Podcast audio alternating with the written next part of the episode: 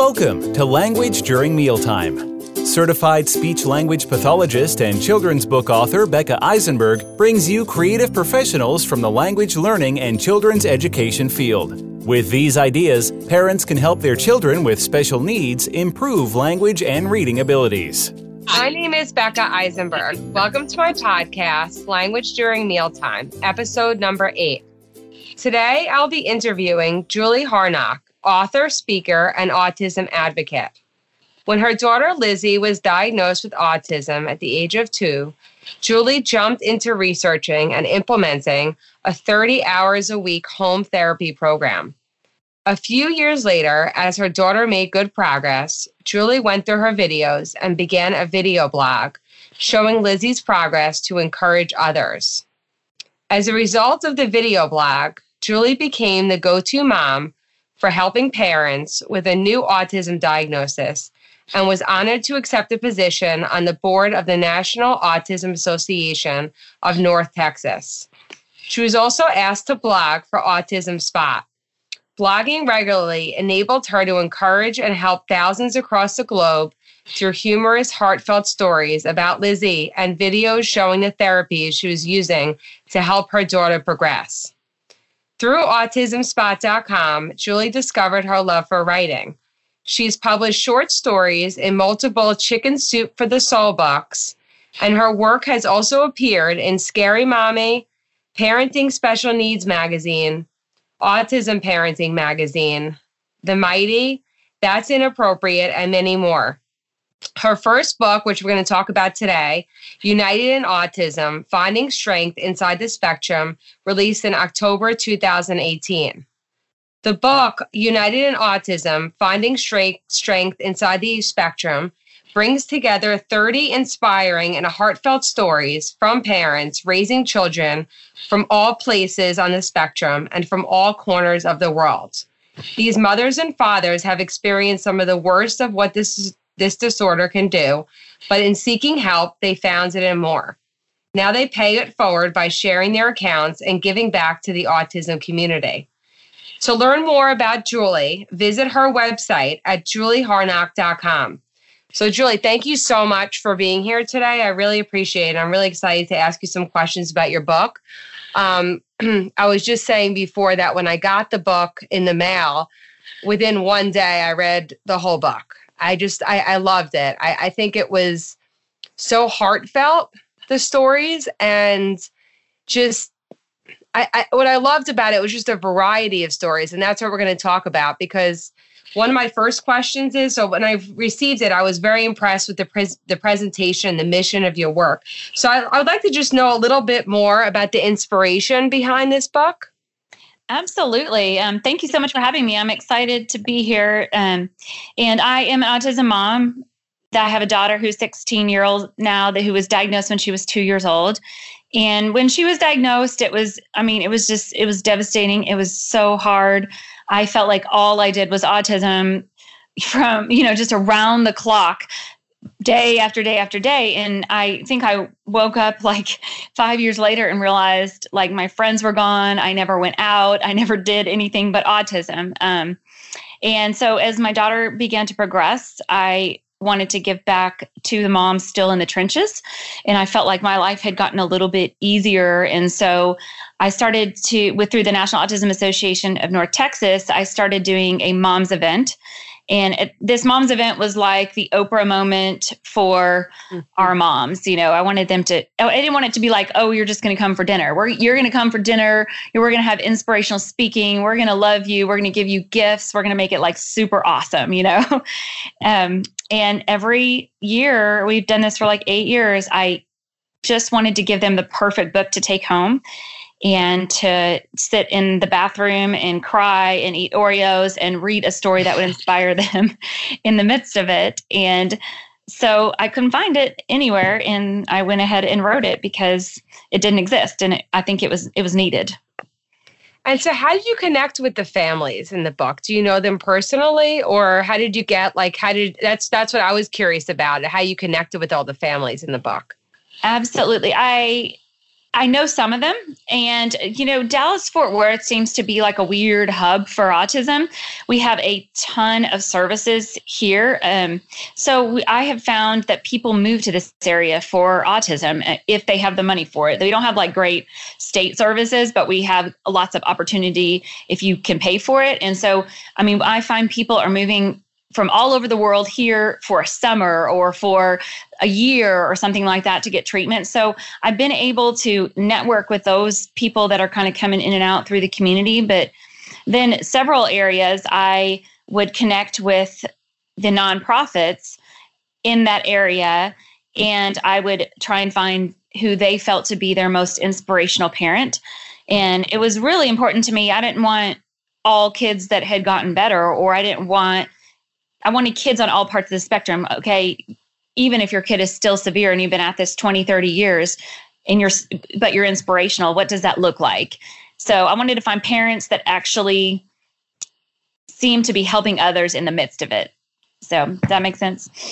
Oh, it totally does. I mean, I've been recommending this book because I've been working for about 20 years with children and adults with autism. And I, I, wanted to share a book also with them to show them because a lot I think a lot of times, you know, I do a lot of parent training too. And I think a lot of times, you know, the parents they do feel alone and they feel that, you know, they have like just what you were explaining, because I work with young children also in preschool. Mm-hmm. And they feel that they, you know, they don't have like that that support network. And yeah it's just so important what you provided for other parents. And I think even just like reading the book will provide some comfort in kind of just knowing what you were saying that in all different all different situations and also all different ages as well. Yeah. Because what I loved about your book, it's really across the lifespan.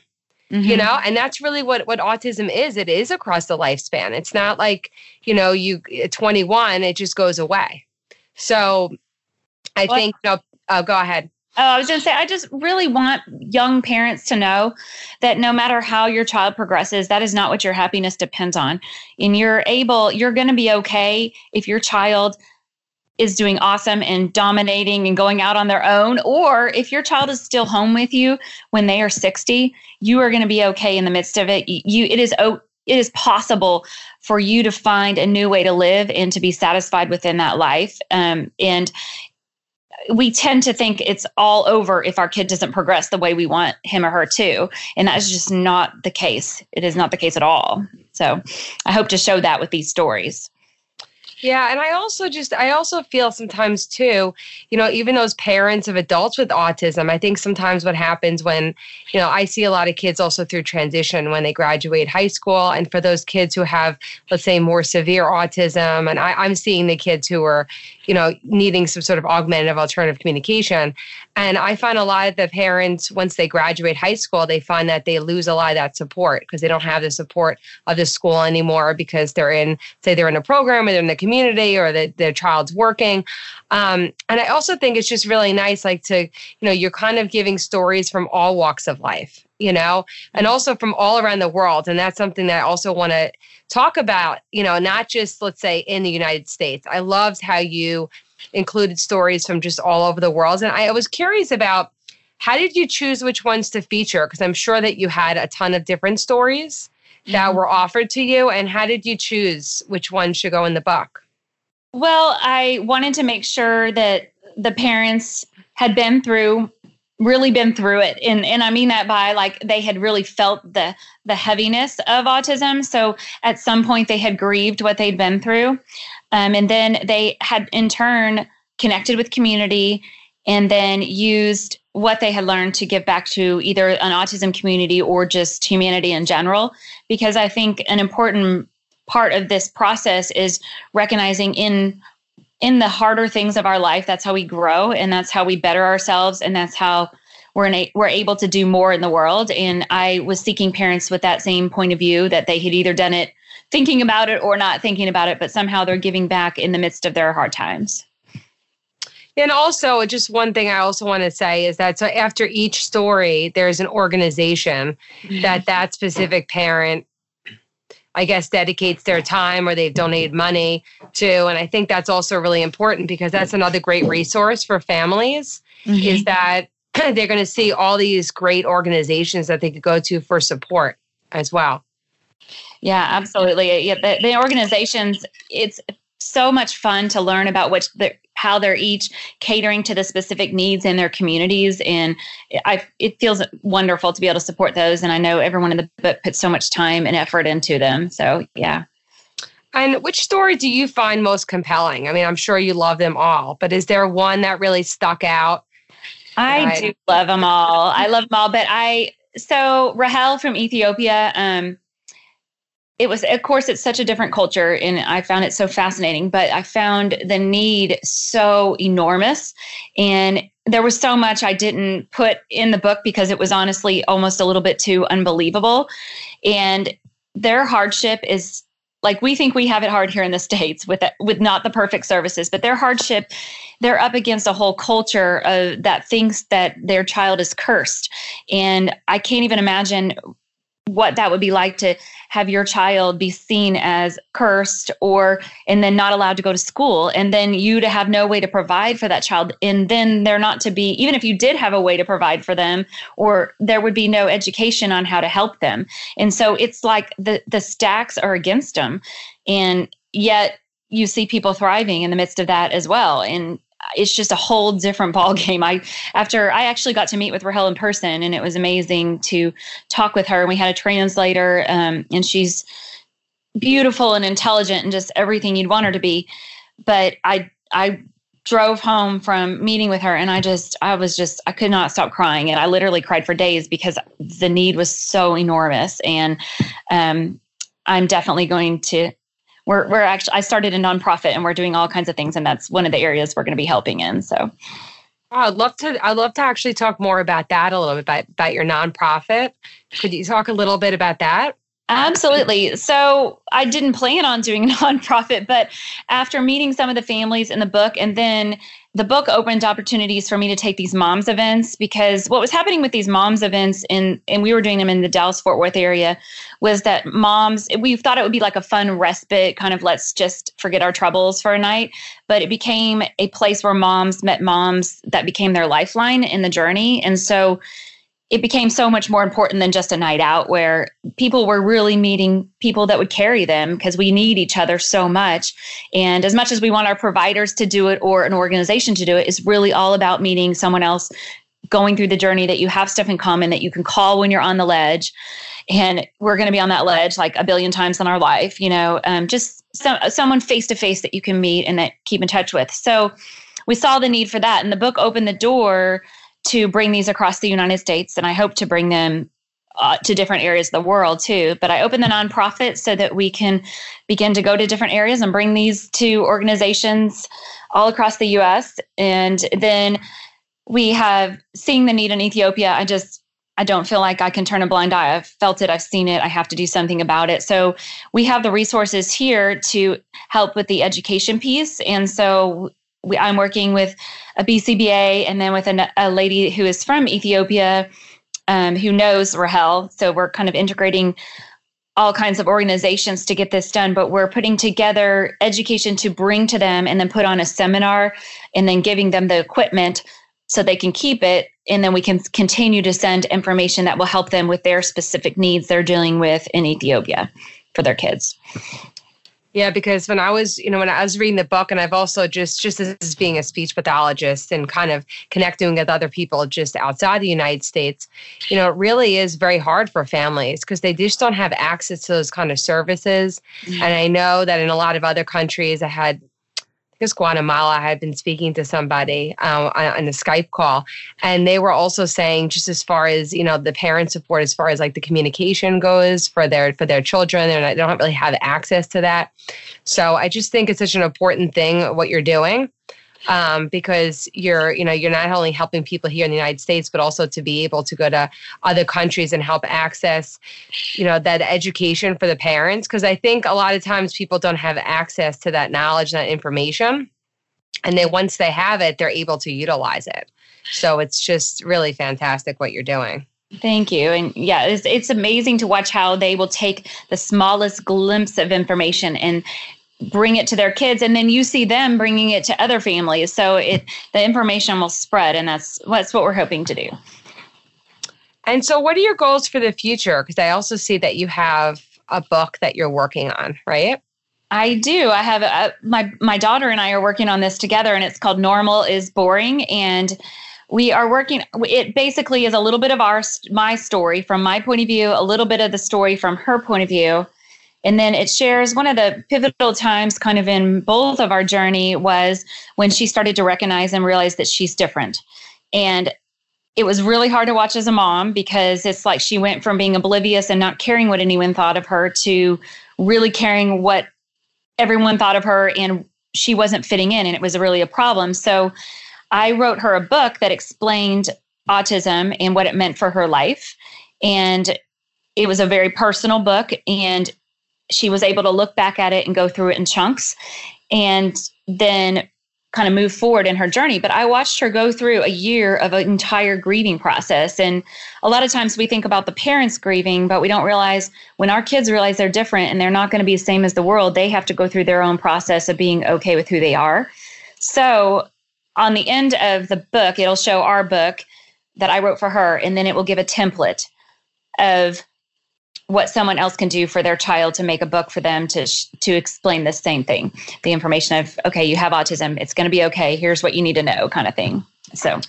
I think that's really important because i know a lot of parents that's one of the things that comes up a lot is that they'll you know they'll ask me or we'll just be having conversation and they say well should i tell them that they have autism? And so um, that's just one of the things that comes up not just with autism but also other disability is that parents don't know um, if they should tell their children and if they tell them how do they tell them? So i feel like that's a really good tool for parents because i think that's one of the questions that i think i've seen eh, come up a lot.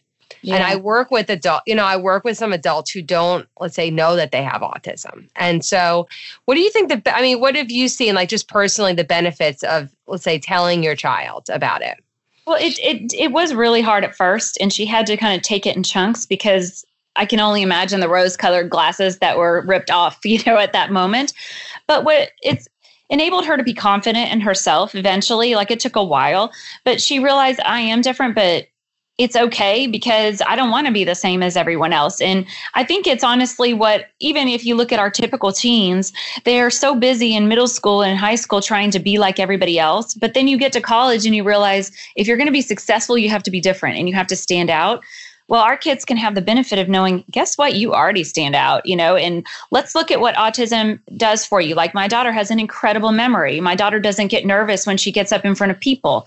And there's different things that she has that some other typical person might not have that we can use to her advantage and they make her uniquely her. And so i think she's really confident in that. She doesn't shy away from talking about it or telling people.